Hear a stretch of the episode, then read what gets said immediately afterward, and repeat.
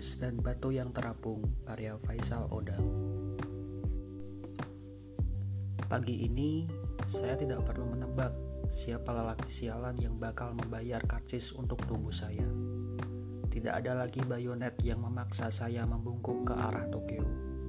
Tangsi-tangsi militer telah kosong dan kami dicampakkan seperti sepah tebu.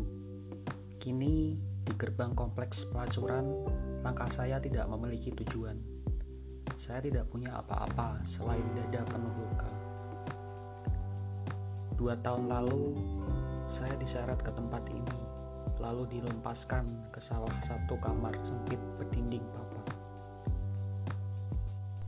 Hari pertama, selangkangan saya disodok besi cocor bebek untuk memastikan kau tidak penyakitan, kata dokter yang memeriksa sebelum memerkosa saya. Beberapa saat setelah dia mengerang keras seperti suara sapi disembelih, teman-temannya, para tentara, datang menuntut giliran. Saya pingsan dengan selangkangan penuh darah hari itu. Ketika terjaga, saya menemukan tatapan terkejut seorang bocah lelaki yang sedang memperhatikan tubuh telanjang saya. Usianya tidak jauh beda dengan adik saya. Sudah 11 atau 12 tahun barangkali. Dia bangun, telanjang. Aku kaget. Dia tahu aku melihatnya. Hari itu hari pertamanya. Tempatnya ruangan nomor 7. Ruangan 2 kali 3 meter. Ada ranjang, meja, pencuci alat kelamin, kapojes, sama carek berisi air dan dua buah gelas. Aku kasihan padanya. Hari-hari berikutnya, tentara dan orang-orang yang punya uang akan menidurinya. Kau siapa? Tanyanya lemah. Aku masih kaget dan tidak menjawab. Aku menuang air di salah satu gelas. Ia meraih dengan tangan bergetar. Bisa bicara? Aku mengangguk. Kenapa di sini? Aku Kama. Setiap hari harus bersihkan kamar kalian. Kalian?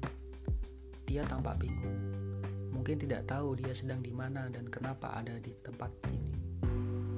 Sejak kemaluannya ditusuk besi untuk diuji, lalu dikatakan sehat, dia sudah resmi jadi Jugun Ianfu. Jadi perempuan pemuas birahi. Dia diberi kamar untuk melayani banyak lelaki. Aku sedih. Dia pasti orang baik. Alisnya sungguh tebal, masih muda, mungkin umur 20 tahun. Tubuhnya yang putih sekarang lukanya banyak, terutama bagian dadanya. Aku juga sedih lihat pahanya yang penuh darah. Tapi, waktu dia masih tidur, aku ingin bersihkan darah itu pakai handuk basah. Tapi, aku takut tubuhku bergetar. Aku terbiasa melihat perempuan sepertinya di tempat ini. Misalnya Kajumi, tetangga kamarnya. Dia juga cantik, tapi beda. Nama saya Hana, bukan nama yang sebenarnya. Saya menyukai nama ini bukan karena lebih bagus dari Suryani, nama pemberian ibu. Bagi saya, Suryani telah mati. Saya telah mengubur nama itu pada hari kedua saya menjadi Jukun Yanfu. Ketika tentara itu memberi nama Jepang untuk memudahkan saya melupakan masa lalu dan kampung asal. Mereka tidak mengerti bahwa tidak ada yang benar-benar mampu merebut ingatan dan masa lalu seseorang. Saya selalu menangis sambil mematut tubuh saya berjam-jam setiap menjelang tidur. Tubuh yang berbulan-bulan saya rawat, saya lumuri babak sangrayan ketan hitam yang ditumbuk dan mandi dengan air rebusan beras. Persiapan pernikahan dengan Hamut. Sekarang, saya seperti tak mengenali tubuh ini setelah beberapa tentara Jepang menjemput paksa di rumah. Saya diberi dengan mobil dari Sengkang ke Makassar, ke sebuah tempat yang penuh kamar kecil dengan banyak perempuan dan banyak tentara yang berjaga. Tidak ada yang saya akrabi di tempat ini selain Kama dan Kazumi. Nama yang terakhir saya kenal belakangan. Dia jarang di kamar nomor 8 miliknya. Dia lebih sering pulang ke rumah tentara Jepang yang menjadikannya istri simpanan. Sementara di komplek pelacuran ini, setiap pagi kami dikumpulkan di lapangan untuk upacara. untuk mendengar lagu kebangsaan Jepang sebelum membungkuk beberapa saat ke arah negara mereka yang sialan itu. Satu minggu berada di tempat ini, saya tidak bisa lagi mengetahui jumlah tuh yang menindih saya setelah menyerahkan secari karcis dan membayar 3-5 yen kepada pengelola. Saya pernah mencoba membayangkan wajah Hamud ketika desah para lelaki brengsek itu terdengar dan embusan napasnya menyapu wajah saya. Tetapi akhirnya saya justru merasa bersalah. Minggu pertama, saya mencoba mengakhirinya, semuanya dengan mengakhiri hidup saya. Tetapi Kama memergoki dan niat saya jadi urung karena merindukan sudah ketika melihat wajah mereka. Spray terlilit dia tinggal lompat dari kasur, lalu mati. Tetapi dia menangis melihatku. Dia turun memelukku. Aku merasa aneh. Selangkanganku mengeras. Aku mengingat kejadian sehari sebelumnya. Sore itu, aku di depan ruangan Hana. Ku dengar suara orang marah-marah dari dalam. Lewat celah pintu, aku mengintip. Hana menangis sambil dididih seseorang. Dia sepertinya orang baru, bukan orang Jepang, mungkin orang Makassar. Suara Hana semakin keras. Sesuatu di selangkanganku tambah mengeras. Aneh sekali, sama perempuan di ruangan lain, aku tidak begini. Aku jadi sedih tiba-tiba. Lelaki itu menampar Hana. Dia bilang, kenapa kau tidak mau berhenti menangis pelacur? Sudah lama saya tunggu saat ini. Menyesal kau pilih Hamud. Sungguh saya tidak menyesal, Air mata saya jatuh dan tangisan saya tak bisa dicegah bukan karena menyesal. Melainkan saya tidak pernah membayangkan dia melakukan ini. Saya cinta kau, Suryani. Menikahlah dengan saya. Pilih saya. Rayuan itu berkali-kali diulangnya di telinga saya. Namun, saya tidak pernah mencintainya. Kini dia telah mendapatkan yang dia inginkan, hanya dengan lima yen. Kau menyesal dia sudah duduk di tubir lancang. Sementara saya masih berbaring menatap lurus menembus dinding papan. Saya akan datang lagi, dan kau akan saya beli lagi. Dia tertawa dan berjalan sambil melepaskan kapoces bekasnya ke wajah saya setelah mengakui bahwa dialah yang meminta tentara menyeret saya ke sini. Pintu belum tertutup, dan punggung lelaki sialan itu masih kelihatan ketika Kama masuk untuk merapikan ruangan. Dia menunduk selama melakukan tugasnya. Kami saling mendiamkan. Seperti biasa, dia menuangkan air untuk saya, dan dia gegas lari keluar ruangan ketika tiba-tiba saya tanyakan, Kama, kenapa celanamu basah? Aku mengintip lagi. Sebenarnya, aku malu sama dia. Aku tidak tahu kalau selangkanganku basah. Sungguh malu sekali. Tapi, semoga dia pikir hanya air yang tumpah. Kali ini tentara Jepang yang membayarnya. Tentara itu tidak buka baju seragam, hanya buka celana. Seperti biasa, celanaku rasanya sempit. Aku masukkan tangan. Mungkin celanaku akan basah lagi. Tapi baru sebentar kulakukan itu, tentara lainnya memergoki. Dia menamparku. Tentara yang bayar Hana pasti dengar. Buktinya, pintu tiba-tiba terbuka. Dia berdiri di depanku dan aku tidak bisa menahan kencing. Dia bentak aku. Leher bajuku dicengramnya. Aku diseret masuk kamar. Dia tendang aku dari belakang. Dia paksa aku telanjang. Sekarang naik. Suaranya semakin keras. Aku gemetar. Aku menangis. Dia tampar aku juga. Tunggu apa lagi? Naik. Ini yang yang kamu mau kan? Hana kini ada di bawahku. Aku masih menangis. Hana juga menangis. Aku sungguh takut. Bisa saja aku dibunuh. Aku sudah sering lihat orang dipenggal dan digantung di tempat ini. Kebanyakan Jugun Yanfu yang melawan. Ada yang mau kabur. Ada yang lukai tamu. Ada yang penyakitan juga. Tentara itu tidak akan pikir panjang sebelum bunuh aku. Bagi mereka, aku tidak hasilkan uang, tidak berguna selain untuk bersih-bersih.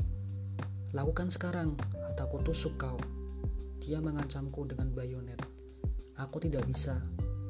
Aku merasa tulangku seperti remuk. Baru saja tentara itu menendang lalu membuatku jatuh ke lantai. Sekarang kau lihat, ku ajari kau, awas kau tutup mata.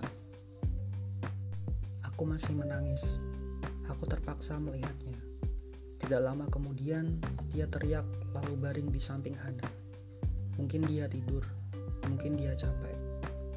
Aku tidak tahu apa yang membuatku tiba-tiba mengambil bayonetnya. Pertama, kutusuk pinggangnya, lalu lehernya, lalu pantatnya. Wajah Hana pucat. Aku takut karena spray penuh darah. Lari cepat, Hana memaksaku. Aku tidak tahu mau ke mana. Kau dari mana? Aku sebut nama kampungku. Ternyata Hana tahu. Kami tetangga kampung. Ayah dan ibumu. Bapakku mati. Tidak sanggup lagi disiksa dan tidak sanggup lagi bekerja paksa. Ibuku sepertimu, tapi mati karena sakit. Karena tidak punya siapa-siapa. Aku disuruh kerja dan dijanji setiap hari diberi makan. Pokoknya lari, suara Hana meninggi. Ini uang buatmu, dan juga jimat keselamatan. Simpanlah, pergi dan temui adik saya di kampung. Uang itu untuk kalian berdua. Jadikan dia saudara. Bilang bahwa saya baik-baik saja dan segera pulang. Yang di sini biar saya yang urus. Aku meraih pemberiannya. Aku sebenarnya tidak mau pergi, tapi Hana terus memaksa. Akhirnya aku lari meninggalkan mereka berdua. Saya sudah dua bulan tidak melihat kamar. Dia membunuh tentara. Setelah menerima beberapa yen, dia pergi. Pokoknya lari. Begitu kata saya. Dia benar-benar lari. Mungkin dia tahu bahwa saya menidurkannya. Teman saya di sini hanya dia dan Kajumi. Tetapi Kajumi jarang muncul.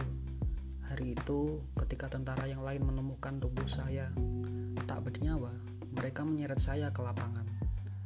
Saya disiksa dan hampir saja digantung. Saya masih muda, masih baru, dan rugi membunuh seseorang yang menghasilkan uang banyak bagi mereka. Itu yang buat saya masih hidup.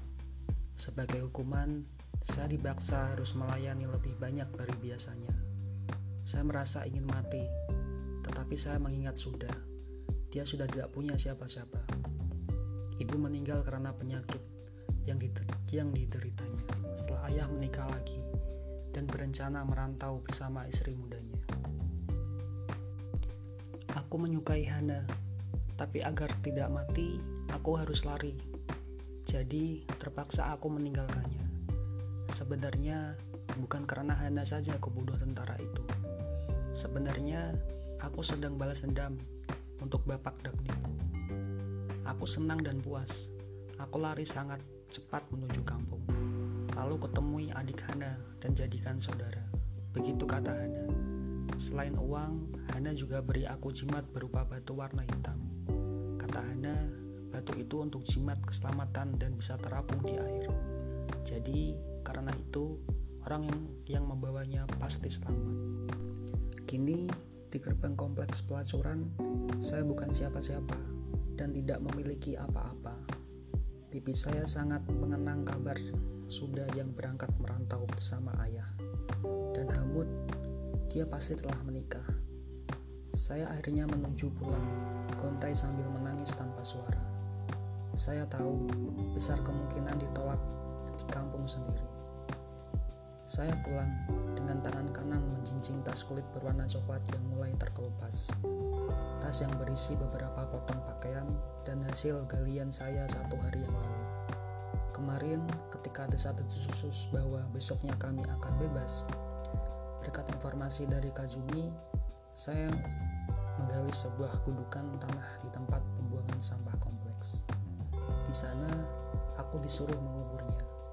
Aku terpaksa rahasiakan darimu, kata Kajumi meyakinkan saya. Dan benar, saya menemukan tulang berserakan serta batu hitam di sana. Tulang dan batu yang kini berada di tas jinjing saya tulang dan batu yang akan saya kubur di sebelah kampung saya. Makassar, 2017 hingga 2018. Catatan, Kapojus merupakan istilah untuk kondom pada masa pendudukan Belanda.